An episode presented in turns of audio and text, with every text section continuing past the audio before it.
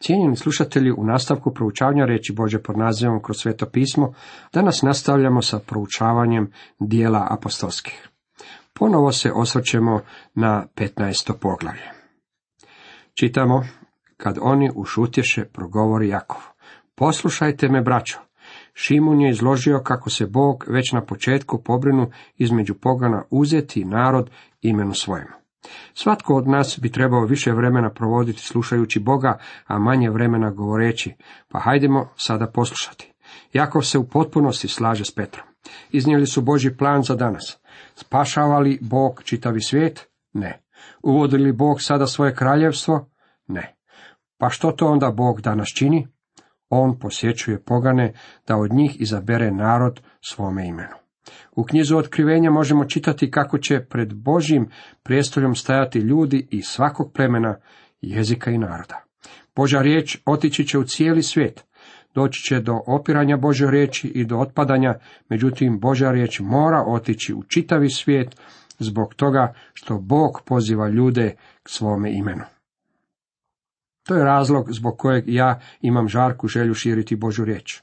U ovome času ljudi svake boje kože i svakog klimatskog podneblja koji žive u svakakvim uvjetima i svake rase i praktički svakog naroda mogu slušati poučavanje iz Biblije putem radija. Naš program emitira se na postajama koje zaokružuju čitavu zemaljsku kuglu. Hvala Bogu da možemo upotrebljavati ova sredstva za širenje Bože riječi. Što Bog čini s tom riječi, on poziva ljude k svome imenu. Ne vjeruje riječi svatko tko je čuje, ne prihvaća svatko radosnu vijest o Isusu Kristu, ali od onih koji čuju, Bog poziva narod svome imenu. Pocrtajte 14. stih u svojim Biblijama, ja sam ga zaokružio u svojoj Bibliji, Bog između pogana uzima narod svome imenu. Ja sam mu vrlo zahvalan što mi je dao mogućnost da govorim ljudima o spasenju u gospodinu Isusu Kristu i da ih učim iz Božje riječi. S time su u skladu riječi proroka, ovako je doista pisano. Mislite li da je ovo u suprotnosti sa učenjem staroga zavjeta? Nije. Riječi koje je Bog izrekao preko svojih proroka prije mnogo godina, u potpunosti se slažu sa ovime što se sada događa među nama. Sada jako počinje navoditi riječi proroka Amosa, nakon toga su riječi koje u proročanstvu stoje u onaj dan, što to znači nakon čega, nakon što će Bog pozvati narod svome imenu, oni postaju članovi crkve, tijela sačinjenog od vjernika. Približava se dan kada će Bog odstraniti svoju crkvu sa zemlje. Ovaj događaj nazivamo uzdignuće. To je sljedeći događaj prema Božem rasporedu. Nakon toga, nakon što crkva bude uzeta, podignuta sa zemlje, nakon toga vratit ću se i opet podeći pali šator Davidov, iz ruševina ga podići, opet ga sazidati. Davido šator je pao, u to nema sumnje. Nema nikoga tko bi poticao iz Davidove loze. Jedini koji može tvrditi pripadnost toj lozi u ovome trenutku sjedi s desna Bogu. Međutim, Bog će ponovno podići taj pali šator. On će Isusa poslati natrag, Bog govori svome sinu, za koga pak od anđela i kad reče, sjedim iz desna, dok ne položim neprijatelje tvoje za podnože nogama tvojim. Hebrejima 1.13 Bog će sve Kristove neprijatelje podložiti pod njegove noge. Jednog od ovih dana u potpunosti će nestati svake pobune protiv Boga. Do dana kad će Bog poslati Isusa natrag, Boži duh će govoriti. Ljubite sina, da se ne razgnjevite, ne propadnete na putu, kad uskoro plane srđbanj gnjevkova. Blago svima koji se njemu utječu, kaže nam psalam drugi, 12. redak.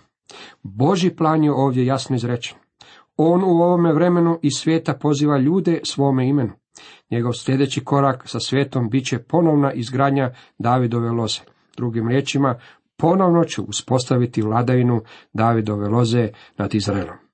Da preostali ljudi potraže gospodina i svi pogani na koje je zazvano ime moje, govori gospodin koji to obznanjuje od vijeka. Danas Bog poziva ljude k svome imenu između pogana. Međutim, ono vrijeme doći će do masovnog okretanja Bogu. Biće to nakon što crkva napusti zemlju. Preostali ljudi potražit će gospodina i svi pogani na koje je zazvano ime moje okrenut će se gospodinu. Ovo će dakle biti treći korak u Božjem planu. U engleskom prijevodu stoji Bogu su poznata sva djela od početka svijeta. Jakov je do sada sažimao. Njemu je potpuno jasno da postoji određeni program kojeg Bog slijedi. Jakov je sada spreman iznijeti svoju odluku i to je vrlo važna odluka. On nastavlja, zato smatram da ne valja dodijavati onima koji se s poganstva obraćaju k Bogu, nego im poručiti da se uzdržavaju od mesa okaljana idolima, od bludništva, od udaljenoga i od krvi. Odluka je ta da se pogani koji su se obratili Bogu ne moraju podvrgavati i podlagati Mojsijevom sustavu. Međutim, zamolit će pogane da učine nešto iz čiste pristojnosti. Zatražit će od njih da se suzdrže od kaljanja idolima.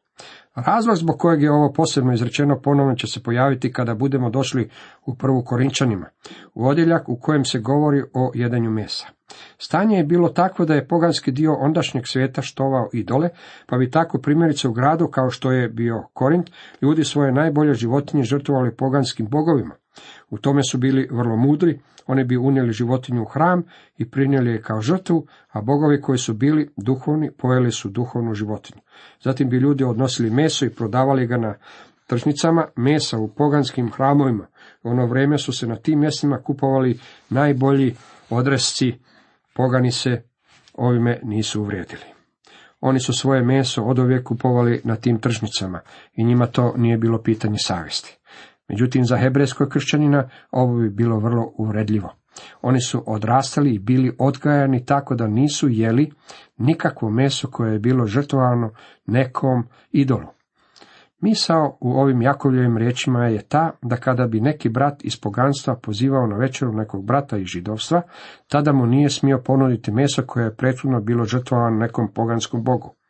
Ovaj zahtjev stoga nije bio te naravi da se njime željelo pogane podrediti Mojsijevom zakonu. Od njih se tražilo da ne čine nešto što bi jako uvredilo njihovu židovsku braću. Od njih se također tražilo da se odreknu bludnosti. I kod ovoga nam je potrebno razumjeti pozadinu kako bismo shvatili zašto je ovo posebno istaknuto. Preljubo je među poganima onog vremena bio tako uobičajena stvar da je njihova savjest bila već otupila. U stvari, preljub je bio dio religioznog obreda. Pogani koji su postali kršćani trebali su se uzdržavati od bludništva. Mi se u suvremenom civiliziranom svijetu vraćamo poganstvu. Ljudi danas govore o novom moralu, dragi moji prijatelji. Ono što se danas progurava pod imenom novog morala je u stvari staro poganstvo. Naši su preci došli iz šuma goli, jeli su sirovo meso i živjeli su u velikom nemoralu. U svezi s tim novim moralom u stvari nema ničeg novog. Također Jeruzalemski sabor zamolio je poganske kršćane da se suzdrže od udavljenog i od krvi, što bi bilo strašno uvredljivo njihovoj židovskoj braći. I u ovome slučaju radilo se u pitanju njihove pristojnosti. Ta Mojsija od pradavnih narašta ima po gradovima propovjednike koji ga u sinagogama svake subote čitaju. Mislim da bismo morali načiniti pregled onoga što je Jakov rekao. Crkvu je smjestio u program kojeg su iznijeli proroci, jako crkva nije predmet proroštva. Danas Bog između pogana poziva narod svome imenu. Nakon toga će uslijediti program proroka. Kao prvo, nakon toga, znači nakon trenutka kada crkva bude uzeta sa zemlje. Vratit ću se, je drugi Kristov dolazak opisan u knjizi Otkrivenja u 19. poglavlju. Drugo, iz ruševina će podići Davidov pališator, stih 16.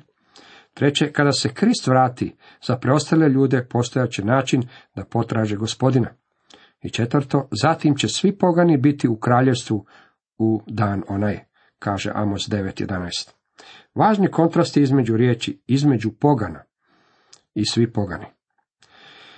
Tad apostoli i starješine zajedno sa svom crkvom zaključe izabrati neke muževe između sebe i poslati ih u Antiohiju s Pavlom i Barnabom. Bjahu to Juda, zvani Barsaba, i Sila, muževi vodeći među braćom. Po njima pošalju ovo pismo. Apostoli i starješine, braća, braći iz poganstva, po Antiohiji, Siriji i Ciciliji, pozdrav. Ovdje se spominju neki novi ljudi. Sila će biti Pavlo prijatelj na njegovom sljedećem putovanju. Zapazite ljubav koja se očituje u ovome pismu. Oni su pisali poganima koji su se obratili Bogu i nazvali su ih braćom iz poganstva. Budući da smo čuli kako vas neki od naših, ali bez našega naloga, nekakvim izjavama smetoše i duše vam uznemiriše. Ovi ljudi koji su došli k poganima, judaizatori, nisu imali nikakvih ovlasti crkve u Jeruzalemu. U stvari možemo slobodno reći da svatko tko vjernika želi staviti pod Mojsijev zakon, ne djeluje na temelju autoriteta Bože riječi. Zaključi smo jednodušno izabrati neke muževe i poslati ih k vama zajedno s našim ljubljenim Barnabom i Pavlom. Nije li ovo divan izraz? Ljudima koje su svoje živote izložili za ime gospodina našega Isusa Krista. Crkva šalje ljude koji su ispitani, ljude koji su već riskirali svoje živote. Dragi moji prijatelji, koliko ste vi propatili za njega? Koliko je vas koštalo to što slijedite Isusa? Jeste li već platili svoju cijenu zbog želje za širenjem njegove riječi? Šaljemo vam dakle judu i silu. Oni će vam i usmeno priočiti to isto. Možemo vidjeti da ako bi crkva poslala samo Barnabu i Pavla, ljudi bi mogli reći, pa naravno, njih dvojica će i donijeti takvo izvješće. Zato su zajedno s njima poslali i judu i silu, kako bi i oni potvrdili da se ovdje uistinu radi o odluci sabora. Zaključi smo, Duh Sveti i mi ne nametati vam nikakva tereta osim onoga što je potrebno. Zaključi smo Duh Sveti mi, Sveti Duh ih je vodio i upravljavo u ovome smjeru. Uzdržavati se od mesa žrtvovana idolima, od krvi, od udavljenoga i od bludništva. Budete li se toga držali, dobro ćete činiti živjeli. To je pismo. To je sve što im imaju za reći. Od kršćana iz poganstva ne traži se da udovoljavaju bilo kakvim zahtjevima Mojsijevog sustava, međutim moraju polaziti svoju pristojnost prema onima koji ga drže, poglavito na području mesa žrtvovanog idolima i naravno ne smiju se baviti bludnosti. Oni su se dakle oprostili i sišli u Antiohiju, sabrali su mnoštvo i predali pismo. Kad ga pročitaše, svi se obradovaše zbog ohrabrenja. U evanđelju nalazimo ohrabrenje i utjehu, u zakonu nema ničeg drugog osim osude. Zakon osuđuje, zakon je zrcalo, kada pogledam u zakon, rećem sam sebi, kako si ružan, lišen si Bože slave. Međutim, evanđelje nam govori, dođite k Bogu, On vas želi primiti, po svojoj milosti će vas spasiti. To je, vidite, utjeha. Juda i sila i sami proroci mnogim riječima ohrabriše i utvrdiše braću. Neko se vrijeme zadrže, pa se onda s mirom od braće vrate onima koji ih poslaše. U engleskom prijevodu sa 34. stih stoji Svejedno, sili se dopalo ostati ondje. Iz ovoga nam je očito da su se Pavao i Sila dobro slagali. Sili se sigurno dopadao Pavao i uživao je raditi s njim. Zato i ostao još neko vrijeme u Antiohiji. Sigurno je bio uzbuđen zbog toga što je mogao raditi sa ovim kršćanima iz poganstva. Bilo kako bilo, Sila je ostao. A Pavao i Barnaba ostadoše u Antiohiji naučavajući i navješćujući zajedno s mnogima drugima riječ gospodnju. Pavao i Barnaba su bili pastori crkve u Antiohiji. Planovi za drugo misijsko putovanje. Nakon nekog vremena reče Pavao Barnabi. Vratimo se i pohodimo braću po svim gradovima u kojima smo navješćivali riječ gospodnju da vidimo kako su. Pavao je brinuo za crkve, imao je u sebi iskrenu skrb za vjernika. Znajući koliko su Galačani bili privrtljivi, mislio je kako bi bilo jako dobro vratiti se u taj kraj i ponovno posjetiti crkve koje su bile utemeljene ondje. Barnaba je htio povesti i Ivana zvanog Marko. Mi poznajemo Barnabu kao vrlo velikodušnog i milostivnog čovjeka. Bio je željan Ivanu Marku dati još jednu priliku. Međutim, moram vam također napomenuti da kada je Barnaba nešto odlučio, bio je vrlo tvrdoglav u tome. Želio je stvar provesti do kraja kako je naumio. Zapamtimo kako su oba ova čovjeka bili ljudi. I Pavao i Barnaba zauzeli su svoje stavove i nisu željeli popustiti ni za milimetar. Pavao pak nije smatrao uputnim sa sobom voditi onoga koji se u Pamfiliju odvojio od njih, te nije s njima pošao na djelo. I Pavao je imao svoja uvjerenja. Barnaba je želio povesti s njima Ivana Marka. Međutim, Pavao to nije želio učiniti. Meni je drago što je došlo do ovakve žustre prepirke između ova dva brata, jer me to uči da su ti ljudi ipak bili samo ljudi i da se čak i sveti mogu ne slagati bez da dođe do neslaganja. Oni ništa nisu prekinuli. Oni nisu rascijepili crkvu i stvorili dvije crkve u Antiohiji. Jednostavno se nisu slažili. U redu je ne slagati se s nekim od. Spopade ih takva ogorčenost da se raziđoše. Barnaba povede Marka i otplovi na Cipar. Izvješće više ne prati Barnabu. On je otišao na Cipar i ondje je imao veliku službu. Barnaba je došao s Cipra, ondje mu je bio dom. Imao je u sebi želju da evanđelje odnese svom narodu. Tradicija nam govori kako je na Cipru imao veliku službu, a sa Cipra se služba proširila na sjevernu Afriku. Na ovome mjestu Barnaba otplovljava sa stranice Biblije.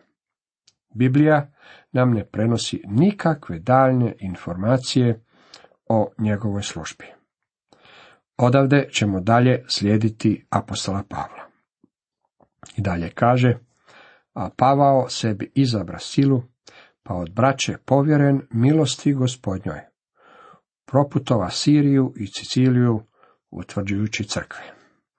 Crkva sada ima dva velika misijska projekta, dok je ranije imala samo jedan. Barnaba je otišao u jednome smjeru, ovo je Ivana Marku, a Pavao u drugom poveo je silu. Ovo je Boži način rada. Bog će upotrebiti njih obojicu. Pavao je sada imao u sebe silu, a braća su ih povjerila milosti gospodnje. Cijenjeni slušatelji, toliko za danas.